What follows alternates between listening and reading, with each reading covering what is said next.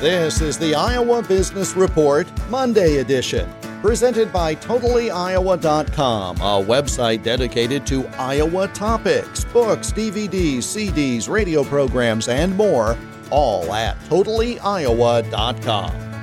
Last Wednesday at this time, we talked about one increasingly popular business succession approach employee stock ownership plans, or ESOPs.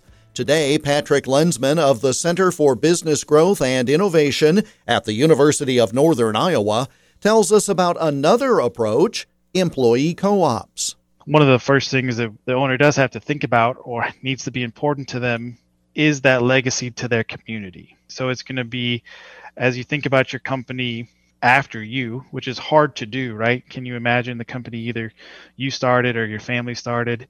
What does it look like once you leave?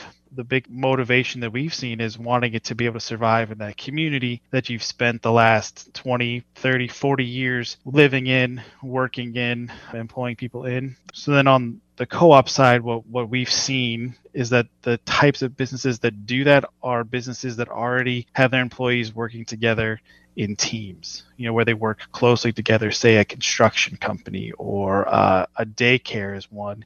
Coffee shop. The owner decided, since they all work so closely together, that they would make it a co op for them and their seven employees that were baristas that were working in the front of the house um, to turn that into a co op. So co ops can be more flexible and where the ESOPs do have some size limitations.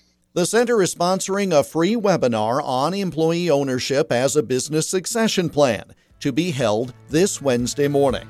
To register or for more information, go to advanceiowa.com and click on the Events tab. I'm Jeff Stein for the Iowa Business Report.